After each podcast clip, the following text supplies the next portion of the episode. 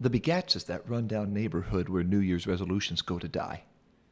We warn people new to the Bible about the Begats.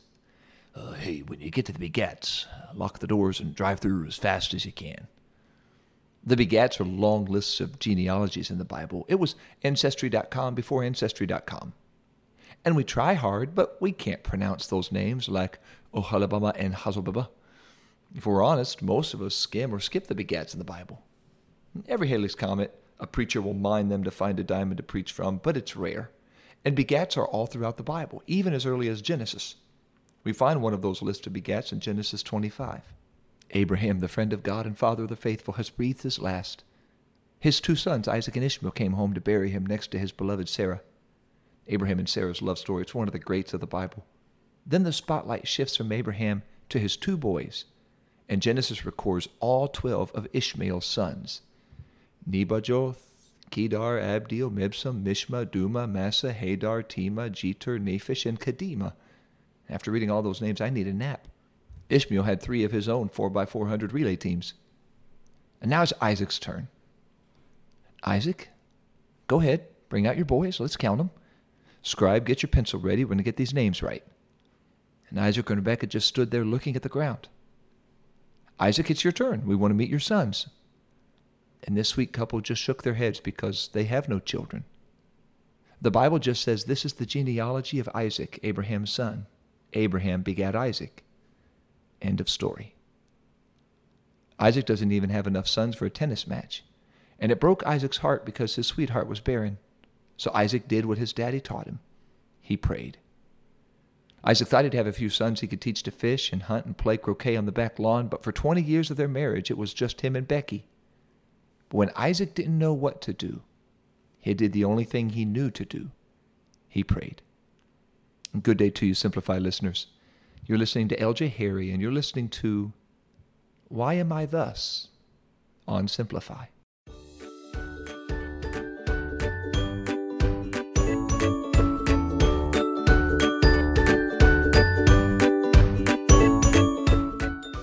Maybe Isaac prayed one time, maybe he prayed 100 times for God to give him and his bride a baby boy. Finally, when God's time was right, God answered Isaac's prayer, and Isaac knew it. Now, let's see here. Rebecca has been feeling real well the last few mornings, and she's been sending me out at midnight for pickles on Rocky Road, and she's glowing like the northern lights. I think we're having a baby. Sure enough, in just a few short weeks, Isaac and Rebecca were sure she was having a baby. After 20 years of hoping and waiting and wishing and praying, they were finally going to have a baby. Isaac cleared some space in their tent for their baby. They painted a small section baby blue. They were so excited. God heard them, God answered them, God was blessing them. Things were looking up. Isaac dreamed of teaching him how to hunt. Rebecca dreamed of somebody finally taking out the trash. It had taken longer than they thought, but they were finally here.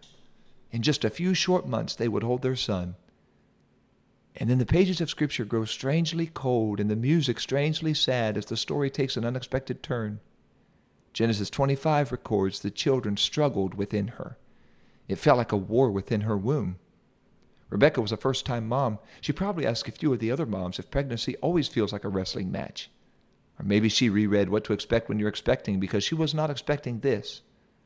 They prayed, God heard, God answered, God blessed. So why was she hurting? And Rebecca asked a question most of us have asked in our lives If it be so, why am I thus? Rebecca stands in Genesis 25 and lifts her voice to heaven as the spokeswoman for all mankind for all time. If God is with us, why do I hurt so much? Have you ever asked that? God, if you're so good, why has life turned out so bad? You're the provider, so why did my company close? You're the healer, so why am I still sick? You're the Savior, so why am I still lost? You're the deliverer, so why am I still hooked? You're the mender, so why is my marriage crumbling? You're the life, so why do we bury our friends and family long before their 70 promised years? You are great. You can do anything about everything. You are good. You are willing to do anything about everything. So why does it feel like you're doing nothing? If it be so, why am I thus? Well, let me tell you, I believe it is so. God is blessing his church and world in wondrous ways. This summer in Ohio alone, God worked hundreds of miracles and filled so many people with his spirit. We're seeing God set people free from addiction. We're seeing God heal people from disease, even terminal disease. We're seeing people come back to God after being away for some time. It is so. God is with us, God is for us. So, back to our question that has hung in the air for 4,000 years if it be so, why am I thus? God, if you are with us, why do we hurt so much? I heard about the passing of my friend Anthony Trimble on Thursday. He was diagnosed with colon cancer in 2015. I still remember the night in 2017 when he stood on the platform at NAYC in Indianapolis and testified to tens of thousands of students that the surgeon refused to operate on his cancer because there was no use. It was inoperable. Anthony was in his 20s. But after the church prayed, the doctor reported they could no longer find the tumor. God had healed him. It is so. But at some point after his testimony, cancer attacked again. But all through Anthony's battle with cancer, he clutched his faith and he continued to write more music for the glory of God. Anthony lived faithful and he died faithful. And everyone who knew him and knew his story is hurting because we don't have an answer to Rebecca's question. If it be so, why am I thus? God, if you're the healer, why is our friend gone? And I don't know. There's no quick, easy answer to this question. But I have learned when I don't understand God, I can trust Him. Just because he doesn't work how and when I think he should doesn't mean he's not God. It means I'm not. And he knows what he's doing even when I don't. Rebecca's pain was no take two aspirin and call me in the morning kind of pain. One translation reads, Since things are so, why am I still alive? Rebecca hurt so much she wondered if life was worth the living or how long she would be living. And some well intended well wishers cooked up a couple casseroles, brought 'em over, and gave their well intentioned answers. Well, dear, maybe you've got sin in your life. Maybe God doesn't want you to have a baby. Maybe you're out of the will of God. Hey, let me help all of us as we're trying to help all of us.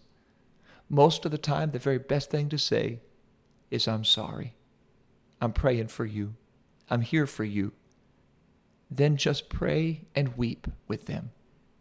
We don't have to have answers, just compassion. This was not Rebecca's fault. She was Father Abraham's daughter in law, righteous Isaac's sweet wife. We don't read where Rebecca even ate a grape at a fruit stand without paying for it.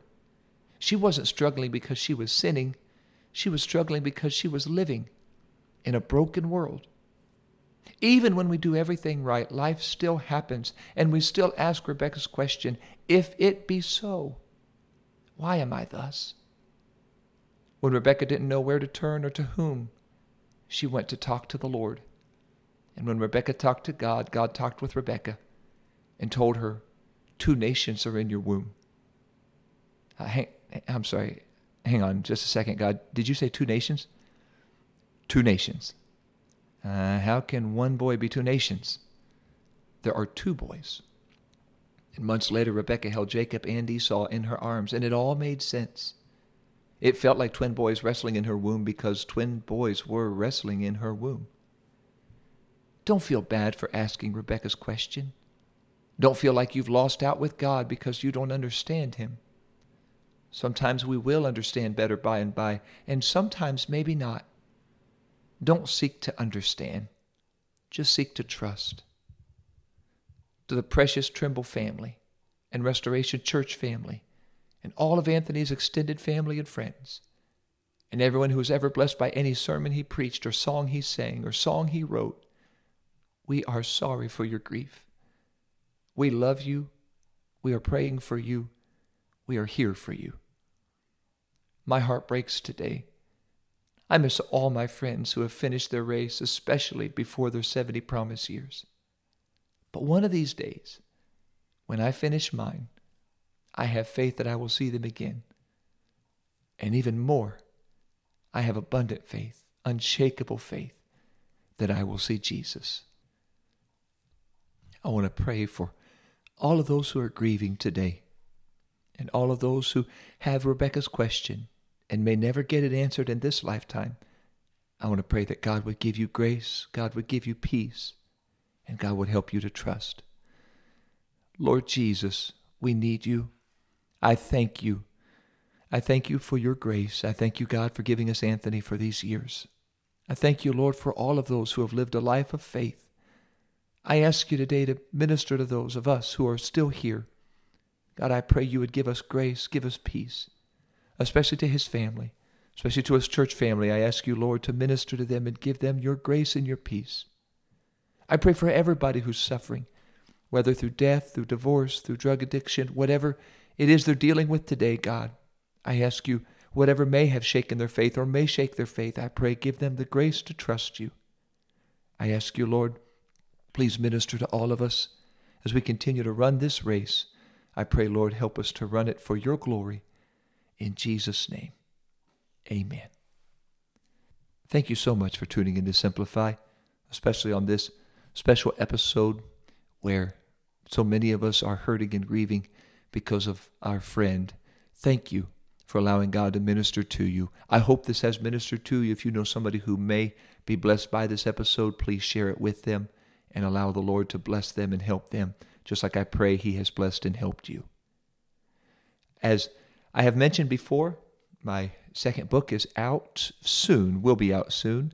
It is called 10 Words, a practical look at the Ten Commandments, and it should be available on PentecostalPublishing.com within the week and on Amazon if you want to get it for Kindle. Simplify is still there if you'd like to pick up a copy of that. It's a 52 week devotional that's available on PentecostalPublishing.com and on Amazon.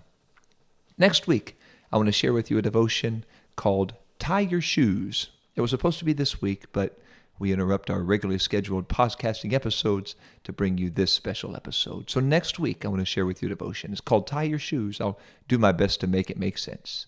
Thank you so much. I look forward to next week and always look forward to walking closer with Jesus as we walk through Simplify.